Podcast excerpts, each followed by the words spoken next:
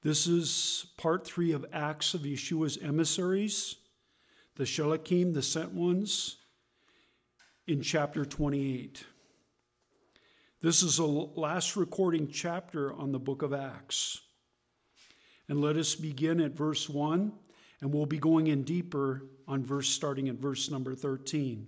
If you happen to have a Bible with maps, I encourage you to look at your maps. Look towards the back, some uh, maps show the first journey, the second journey, and the third journey. But this is Rav Shaul's fourth journey.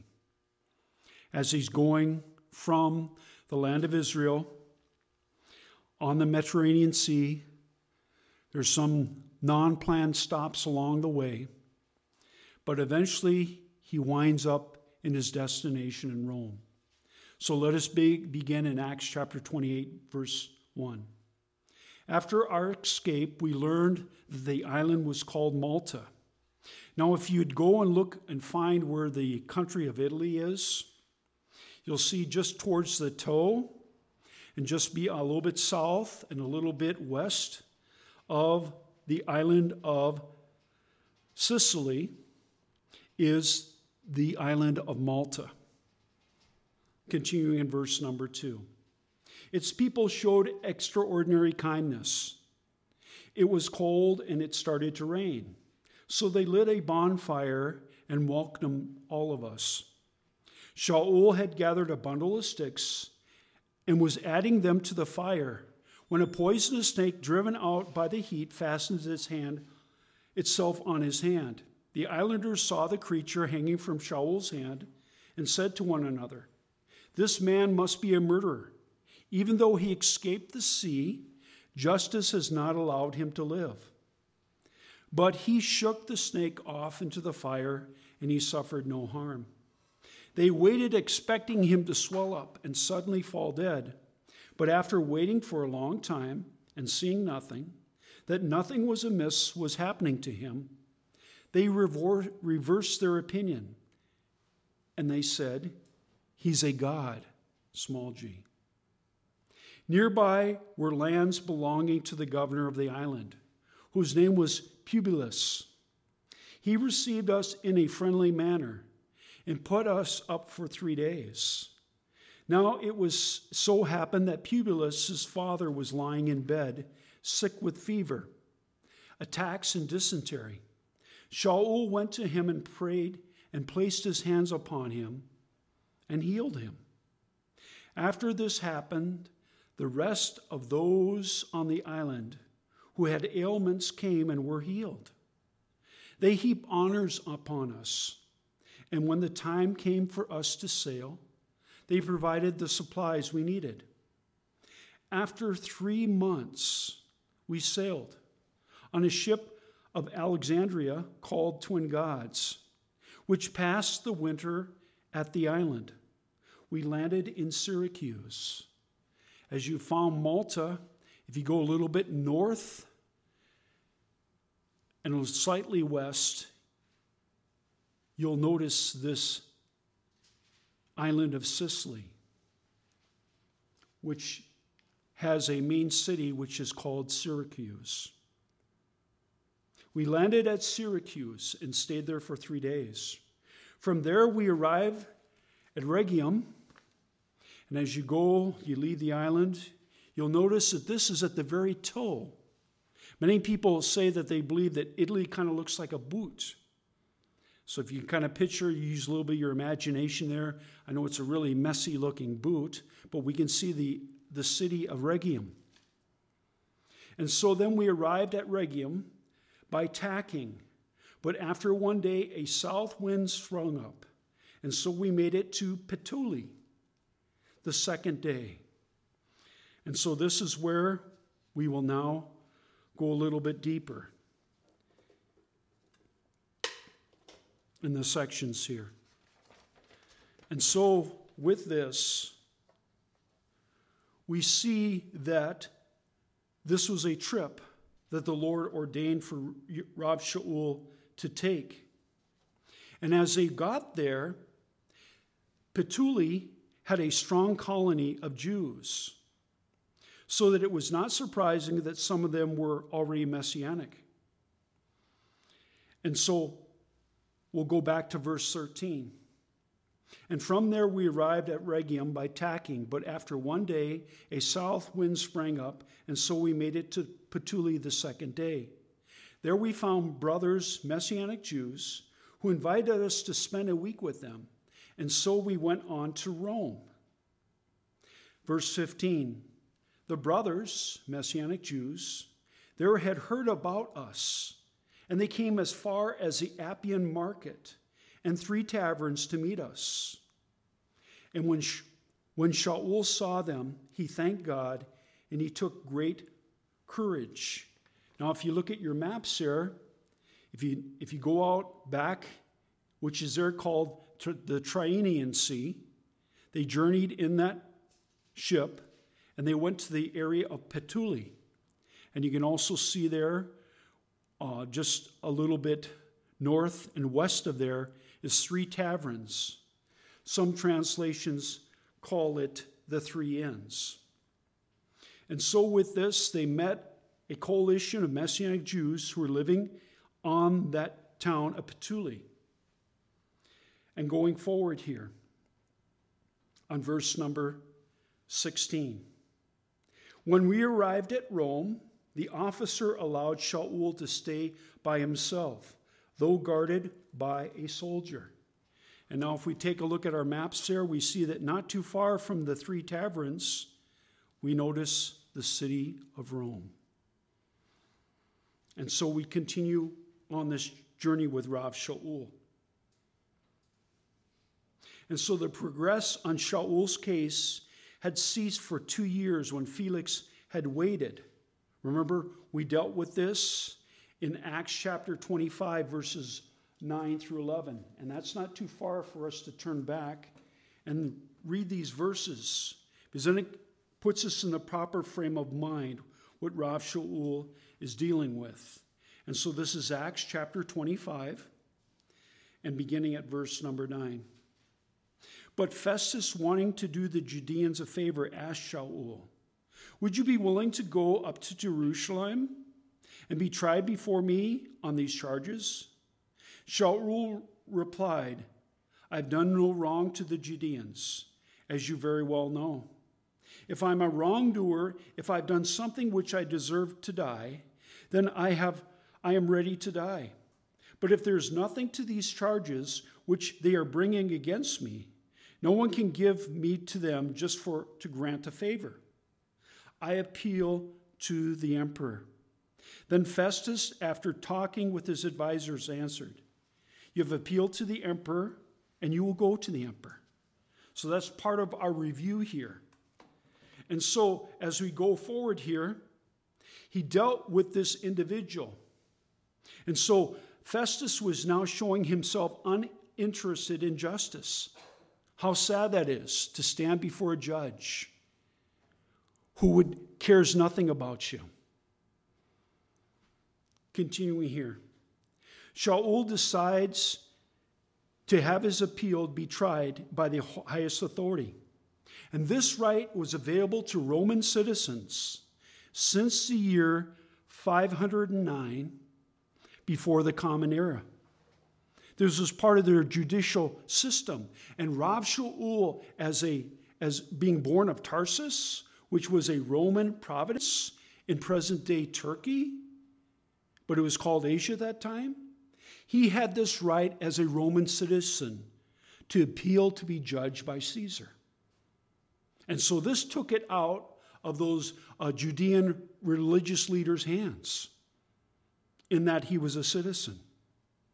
So, going forward here, Yeshua had also promised to Shaul that one day he would go to Rome. And so we see this as I, I spoke and I preached to this earlier. Now let us turn for our review back to Acts chapter 23 11. And it says this The following night the Lord stood by him and said, Take courage. For just as you have been a, borne a faithful witness to me in Jerusalem, So now you will bear witness for me in Rome. And with that promise, just like any promise that the Lord gives us, when we face calamity in our life, things that come up, we know that the Lord's word is true. And if He puts a task before us, He will not only give us provision, but He'll, pri- he will provide for us the livelihood so that we can actually accomplish all that He desires for us to do. And so, this was also a desire of Rav Shaul in that he desired to be able to go to Rome himself. And how do we know about this? Another book that is very, very close. It's the book of Romans. And this is what it says in Romans chapter 1, verse 1. From Shaul, a slave of Messiah Yeshua an emissary because I was called and set apart for the good news of God. God promised the good news in advance through his prophets in the Tanakh. It concerns his son. He is descended from David physically. He was powerfully demonstrated to be the Son of God spiritually and set apart by having been resurrected from, resurrected from the dead. He is Yeshua the Messiah, our Lord through him we receive grace, and we were given the work of being an emissary on his behalf, promoting trust grounded on obedience among all the Gentiles, including you, who have been called by Yeshua the Messiah. To all those in Rome whom God loves, who have been called, who have been set apart for him. Grace to you and shalom from God our Father and the Lord Yeshua the Messiah. First, I thank my God through Yeshua the Messiah for all of you, because the report of your trust is spreading throughout the whole world. For God, whom I serve in my spirit by the spreading of the good news about his Son, is my witness that I regularly remember you in my prayers and I always pray that somehow, now or in the future, I might, by God's will, succeed in coming to visit you. For I long to see you, so that I might share with you some spiritual gift that can make you stronger. And so we see by Rav Shaul, the Apostle Paul's own words, it was a desire within him to visit both the Messianic Jews and the Messianic Gentiles who were part of these Messianic communities that were being birthed in throughout Rome and all the cities round about it. It's great to see that God's word is yes and amen, and it is truly to be fulfilled in every shape and form. Back to verse 16 of Acts 28. And when we arrived at Rome, notice he says the words we.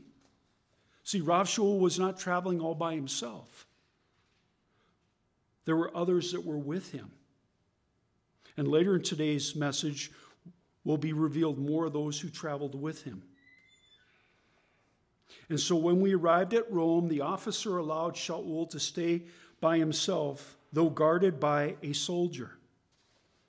And so they were putting trust in knowing that he would not flee the scenes, but he would actually go and stand before the emperor. Because what cost would it have been to those officers and those guards that were guarding him if Rav Shaul just simply bailed? The cost of their own life would be hanging in the balance. And so think about the testimony, the healings, the word of a prophecy that the ship would be destroyed, but no one's life, as Rav Shaul said, not even a hair upon their head would be lost. He was able to proclaim the good news. And think about this they were there standing and watching when that serpent latched itself onto Rav Shaul's hand. And they all knew that most likely he was going to die. No doctor administered anything to him. He simply shook it off, and the Lord healed him instantaneously. And so, all these testimonies, they're undeniable that he's following the one true God.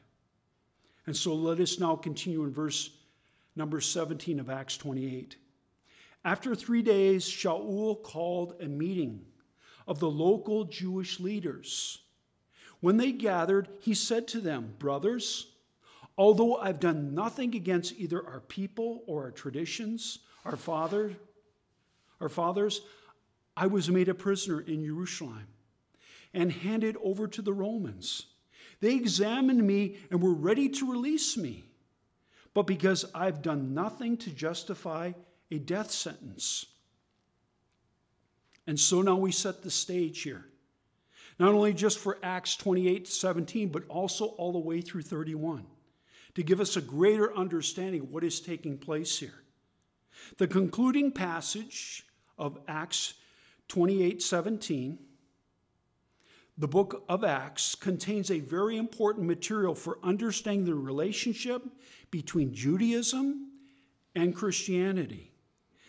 The good news and the Tanakh, Messianic and non Messianic Judaism, Messianic Jews, and Messianic Gentiles. The conclusion is that Shaul had a very successful evangelistic ministry among the Jewish community of Rome, and that, the, that even it's recorded that entire synagogues became messianic. But they did not convert to Christianity. They accepted their promised Jewish Messiah because salvation is of what people group? Of what nation group? Of the Jews.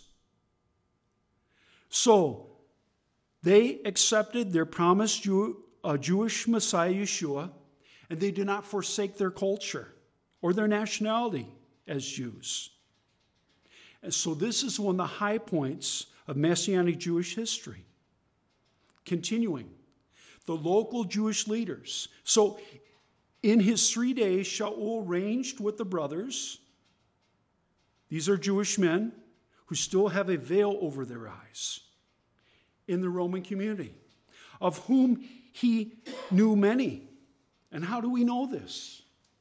We know this because it is recorded in the book of Romans, chapter 16. And this is what Rav Shaul wrote the book to the congregations, the Messianic community in Romans. And this is what he wrote I'm introducing to you our sister Phoebe is Shamash, that is a deacon, of the congregation at Caesarea, so that you may welcome her in the Lord, as God's people should, and give her whatever assistance she may need from you. For she has been a big help to many people, including myself. I also give my greetings to Priscilla and Aquila. These are both husband and wife. They are my fellow workers for the Messiah Yeshua.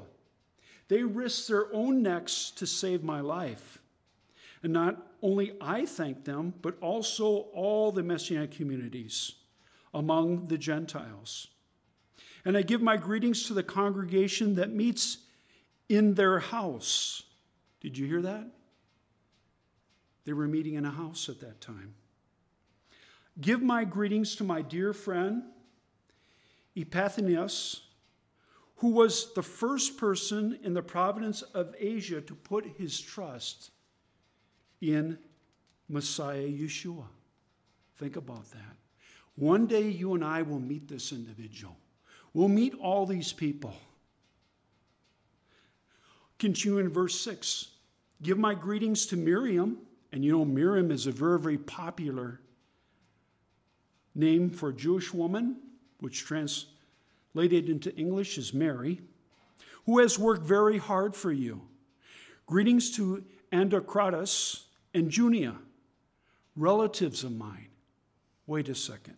Did you read that right, Rabbi Frank?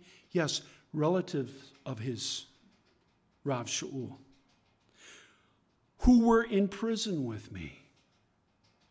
They are well known among the emissaries, and also they came to trust in Messiah before I did. Think about that. Rav Shaul had two relatives. Prior him to coming his saving knowledge in Messiah, they came to know Messiah first. Also continue here. Greetings to Ampliatus, my dear friend in the Lord.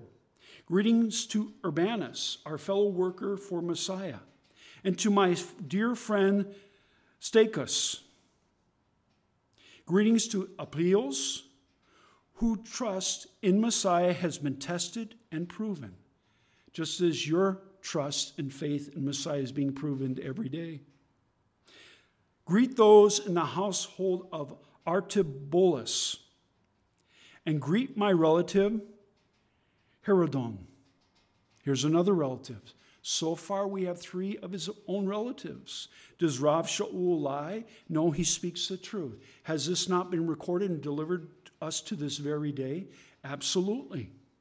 And so, when you're thinking about family that doesn't know the Lord, here's proven hope that as you live before the Lord, the Lord is entreating upon their hearts so that one day, as the veil is removed from their eyes, they can see Messiah for who he is. And the Spirit of living God can convict their hearts, bring about repentance, so that they can show true fruits of repentance, receive Yeshua as their Messiah, and have their names inscribed in the book of life, the Lamb's book of life. And all of heaven rejoices. Continuing in verse 12. Greet Tryphaena and Tryphosa, women who are working hard for the Lord. Greet my dear friend Persis, another woman who has done a lot of hard work for the Lord. And you know, if you look up that name Persis, what it means? It means a Persian woman. Where's Persia today but modern day Iran? And she was a believer in Messiah. Continuing, greet Rufus, chosen by the Lord and his mother. It doesn't notice the mother, but notice this verse. Greet Rufus, chosen by the Lord and his mother, who has been a mother to me. Think about that. The love and compassion that we are to have between our brothers and sisters in Messiah. Greet Asyncritus, Philologian, Hermes, Patrobas, Hermas, and the brothers who are with them. Greet Philologus, Julia, Nereus, and his sister, Olympas, and all of God's people who are with them. Greet one another with a holy kiss. All the Messianic congregations send their greetings to you. I urge you, brothers, to watch out for those who cause divisions and put snares along the teaching in which you have been trained. Keep away from them, for men like these are not serving our Lord the Messiah, but their own belly. By smooth talk and flattery, they deceive the innocent. For everyone for everyone who has heard about your obedience, therefore I rejoice over you. However, I want you to be wise concerning good, but innocent concerning evil. And the God, the source of shalom, who will crush the adversary under your feet. The grace of our Lord Yeshua be with you. Timothy, my fellow worker, sends greetings to you as also Lucius, Jason, and Sosipater, my relatives. So now we've been introduced to six of Rav Shaul's relatives that came to know Messiah. I, this is Rav Shaul speaking, and Tertius, the one writing down this letter, greet you in the Lord. My host Gaius, in whose home the whole congregation meets, greets you. Erastus, the city treasurer. Of what city? Rome. And the brother Quartus greets you. Now, to the God who can strengthen you according to my good news, in harmony with the revelation of the secret truth, which is the proclamation of Yeshua the Messiah, kept hidden in silence for ages but manifested now through prophetic writings, in keeping with the command of God eternal, and communicated to all the nations, to promote in them trust grounded in obedience to the only wise God, through Yeshua the Messiah, be glory forever and ever. Amen. So you see, Rav Shaul knew a lot of individuals living there in Rome. And they did not have the internet, they did not have FaceTime, they did not have Zoom, but they would correspond through the writing of letters and communication. And sometimes the letter and communication could be only trusted by a certain individual that actually they would pay their fare so they could travel and deliver that letter to them in person. So, continuing here, to draw up now a list of Jewish community leader, leaders, for he would quickly have ascertained what these leaders later said themselves in verses 21 and 22 that they knew very little about the good news, and thus Shaul saw now an evangelistic opportunity. And so, with this, the Messianic believers in Rome congregation had apparently done very, very little to share the good news with their fellow Jews. Because that recorded at this time in the city of Rome, there were 10,000 or more Jews living in Rome. And, Rabbi, where'd you get that from? But the Encyclopedia Judaica. Continuing, or they had tried, this is those Messianic Jewish believers, had tried but were ineffective. Perhaps they wished to avoid the certain persecution that some of them might have already experienced in Jerusalem when they came to put their trust in Yeshua or shortly after Shavuot. Because remember, some of the Romans, Jews, went to that annual feast, and at that time, the Ruach HaKodesh was poured out on those 120 that were meeting in the upper room. And they heard in their own native tongue in Italian, where these uh, Jewish people were living, part of a diaspora at that time, they heard in Italian, perfect Italian, with a Galilean accent, because those 120 for, were from the Galilean re- region. Hmm? Okay, thanks, Alan. Latin, they would be hearing that, that language in their own tongue, talking about how Yeshua died and he rose from the dead. And so, with this, we continue here. And thank you, Alan, for that clarification. With that. And so, also, there were other persecutions that were, came upon them. And so, now let us continue as we look at Acts chapter 28, verse 19. But when the Judean leaders objected, I was forced to appeal to the emperor. Not that I had any charge made against me by my own people. This is why I've asked to see you and speak with you. For it is because of the hope of Israel that I have this chain around me. Then he said to him, They said to him, and these are the Jewish leaders. We have not received any letters about you from Yehuda, Judah, and none of, of the brothers, this speaking of fellow Jews, who have come from there have reported or said anything bad about you. But we do think it would be appropriate to hear your views from you directly. For we all know about this sect. And what was the sect? The followers of the way. Because Yeshua said, I am the way, the truth, and the life. No one comes to the Father except through me. And so they knew about this sect. Is that people everywhere speak against it. And verse, going now to verse number deeper in verse 19. When the Judean leaders from Judea objected, the same word is rendered Jews because there in the contrast between Jews and Romans, here speaking to Jews, Shaul is referring specifically to the Jewish leaders of Judea and not just the common people, the Jews in general.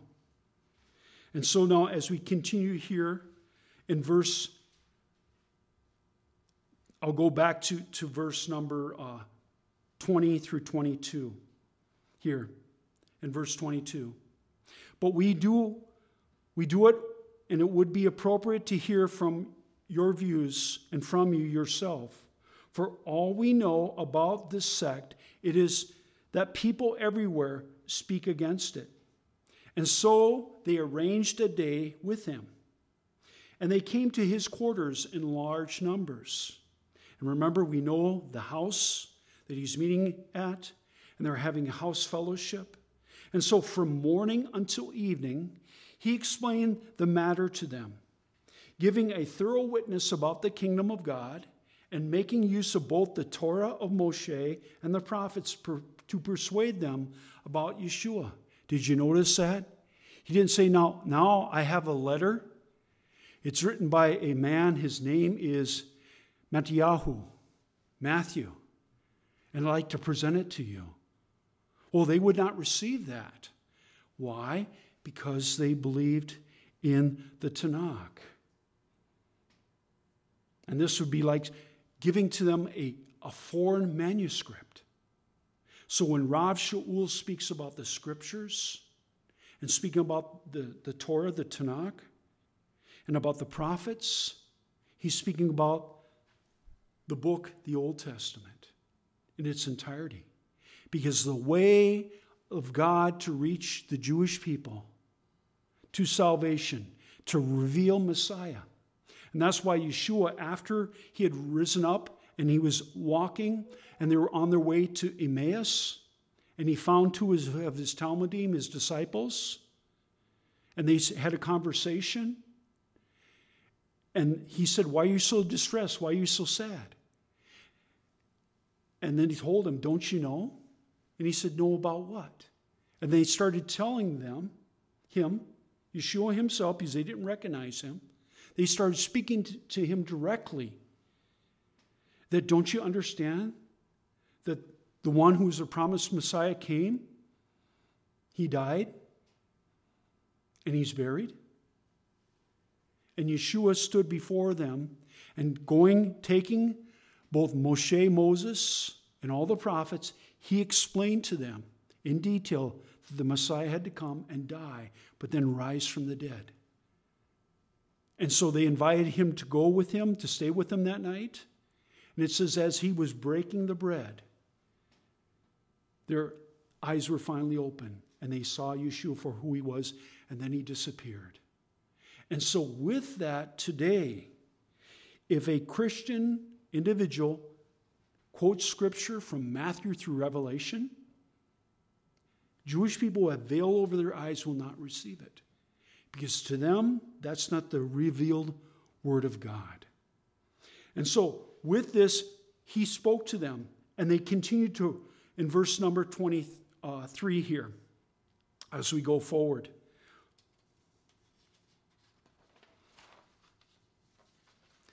Surely this was an all day session in which large numbers of the local Jewish leaders of the capital of the world came to visit the world's leading evangelist, Rav Shaul, in order to hear about the Messianic Judaism. And so this was a very, very unique time in history. Shaul's procedure with them was the same as with Jewish people everywhere. He appealed to the Tanakh, making uh, use of both the Torah of Moshe, Moses, and the prophets to persuade them about Yeshua. Shaul could use the scriptures freely since many of the Jewish leaders probably knew them all by heart. Shaul did not quote, as I said earlier, one Brit, Brit Hadashah. That's the New Testament Bible verse, because all non messianic Jews don't recognize the Brit Hadashah, the New Testament, as the coming from God through his prophets. Because there's a temporary veil over their eyes. Unless God removes the veil, they cannot see it. But continuing here, the promise of the Brit Hadashah, the New Testament, has been prophesied. And where do we find that? You can share this with Jewish friends and neighbors of yours as the Spirit of the living God instructs you to do so. So turn with me now to, to Jeremiah chapter 31. Daniel chapter 31. Where we see where God spoke of his through his holy prophets that one day God would enter into a new covenant with the children of Israel. And so here we are in Jeremiah chapter 31 and beginning at verse 31.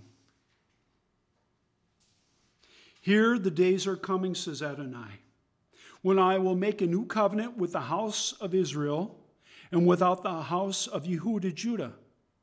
It will not be like the covenant I made with you and your fathers on the day I took them by their hand and brought them out of the land of Egypt, because they for their part violated my covenant, even though I for my part was a husband to them, says Adonai.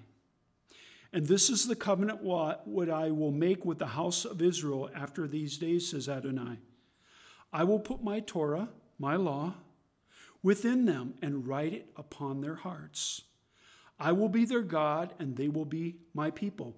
No longer will any of them teach his fellow community member or his brother, no, Adonai, for all will know me, from the least of them to the greatest, because I will forgive their wickedness, wickedness and remember their sin no more.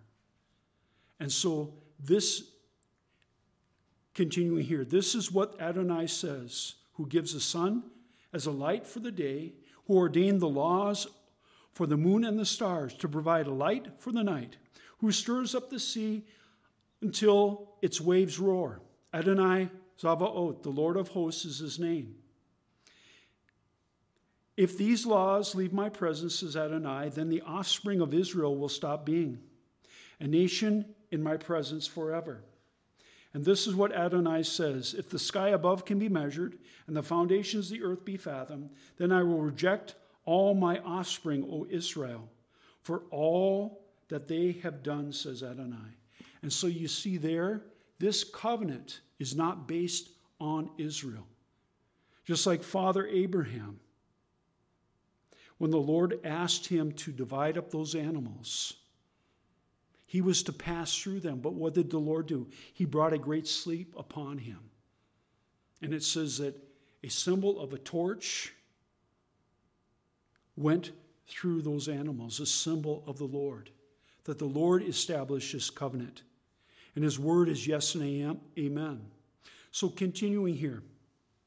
But here, Shaul's central topic was the kingdom of God. This term is equivalent with the kingdom of heaven. It is frequently used in the good news, first being established through Matthew chapter uh, 3, verse 12. But it appears also in Acts at Acts chapter 1 3, Acts chapter 8 12, and Acts chapter 19 8. So, with this, we see that, that Rav Shaul, the Apostle Paul, was declaring the good news to the Jewish people in a very undeniable way with this. And so now let us continue here at verse number 24.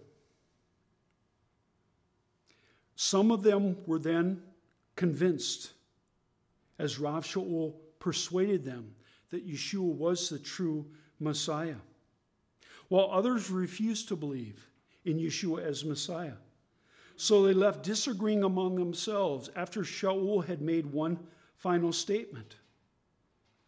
And that is this The Ruach HaKodesh spoke well in saying, To your fathers through Yeshayahu, Isaiah the prophet, in Isaiah 6, chapter 6, verses 9 through 10. And this is what he said Go to this people and say, you will keep on hearing, but never understand. You will keep on seeing, but never perceive. because the heart of this people has grown thick. With ears they barely hear, and with eyes they have closed.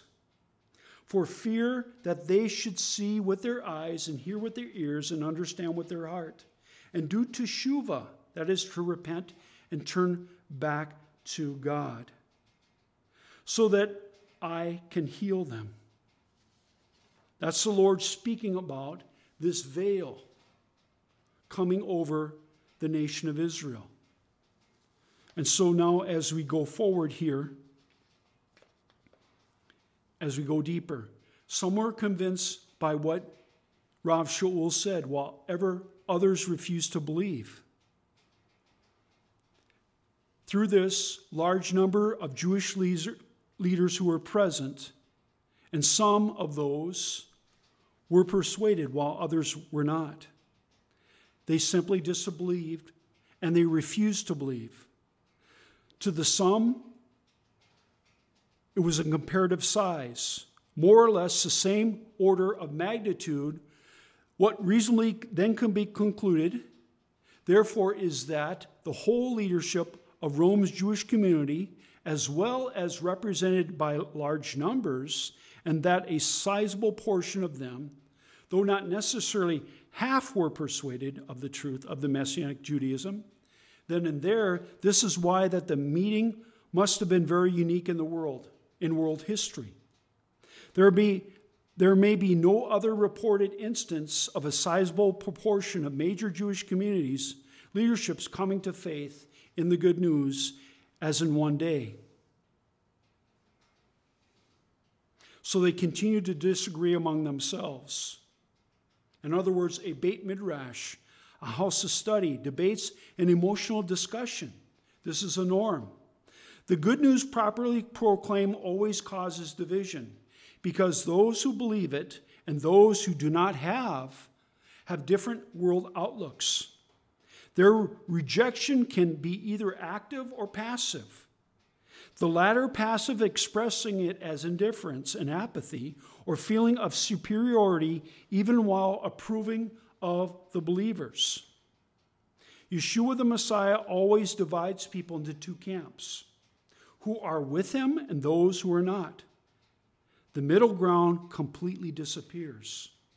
So those who were persuaded were leaders. And they surely returned to their synagogues and communicated then the good news themselves. They gave testimony that in due time, especially with Shaul's continued teaching over the next two years in Rome, entire synagogues became messianic. A messianic Jewish people movement took place in Rome, a movement in which entire families, communities were won to Yeshua HaMashiach, Yeshua the Messiah. Though we're not told of this directly, the indications there are present as openness to the good news rather than the predisposition against it.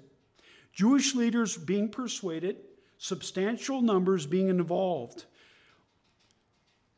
in broad community participation with respect for the evangelistic and the Ruach HaKodesh blessed this ministry. And so, continuing here in Acts chapter 28 and verse 28. And this is what it says Therefore, let it be known to you that this salvation of God in Yeshua has been sent to the Gentiles, and they will listen. And this, the intent of these words were to cause and provoke jealousy among them who would not receive the message those who would not receive Yeshua as their Messiah.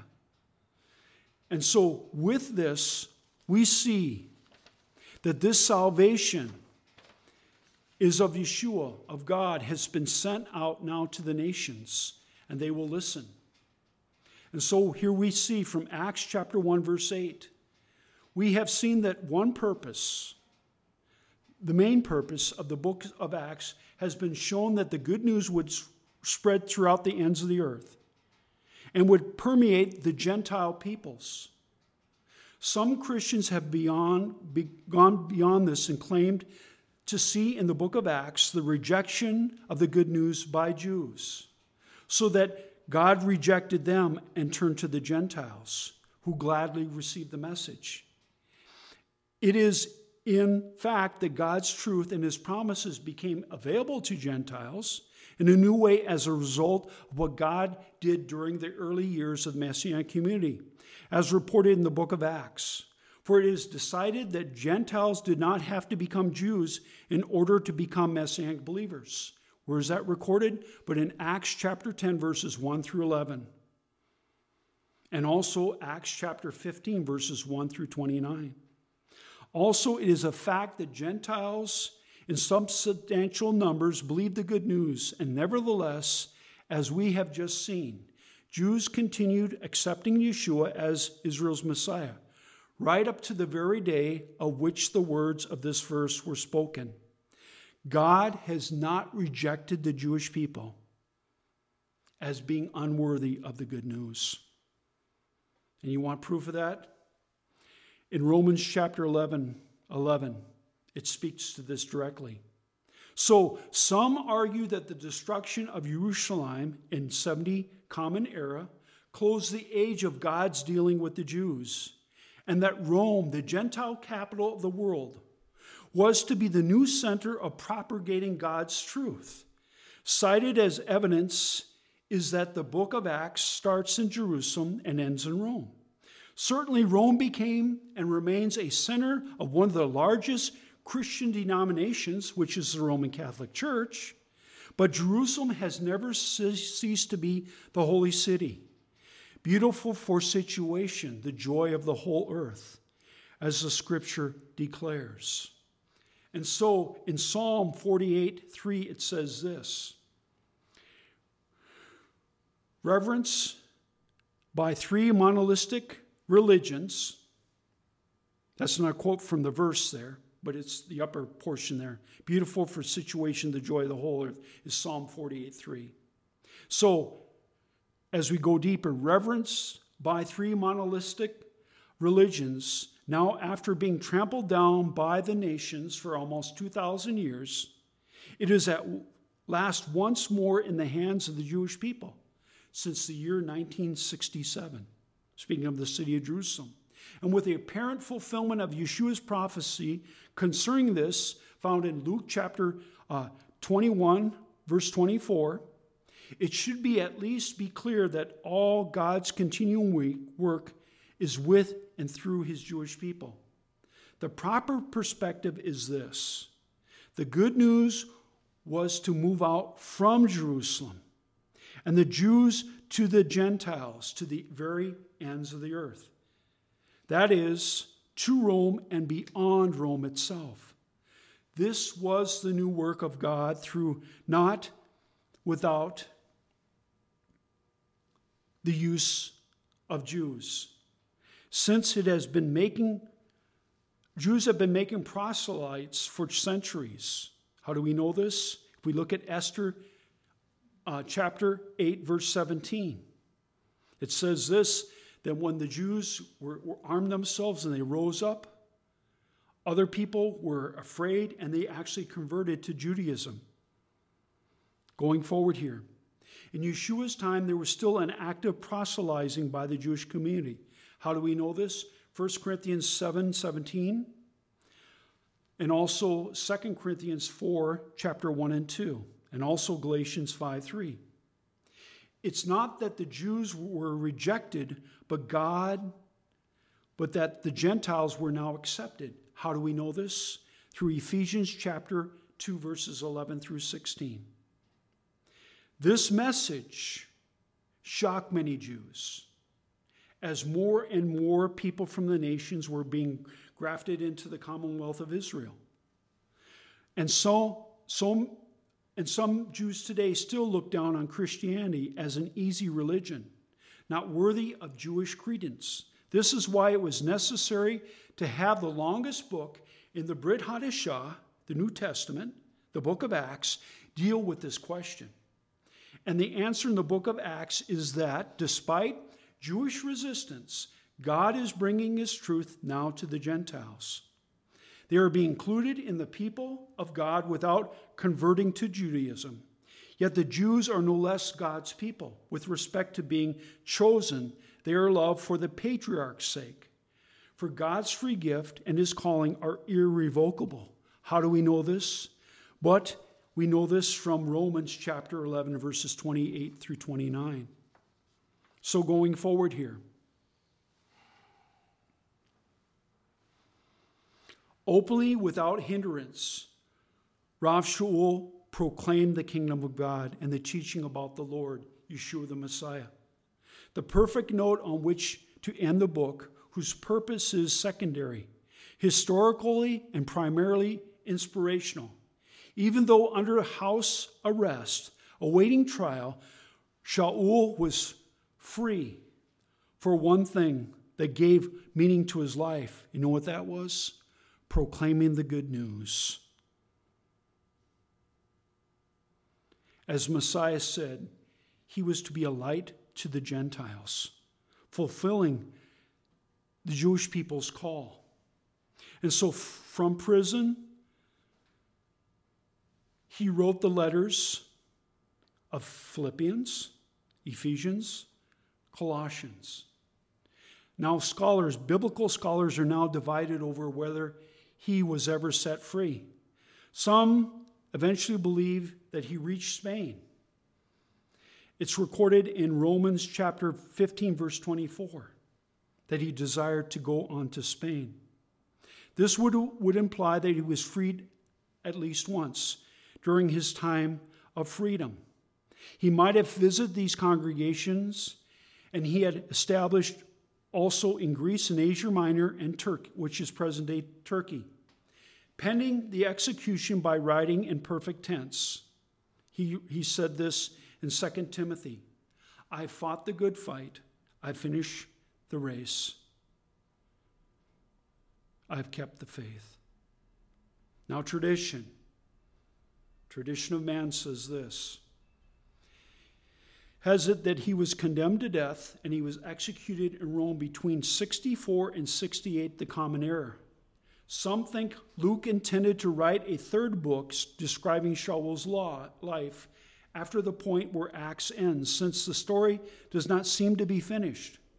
But Luke's perspective is that these last verses to be one of knowing more. However, all this is based on inference, speculation, and there's no conclusive evidence. And so now, as we continue here in Acts chapter 28, verse 29,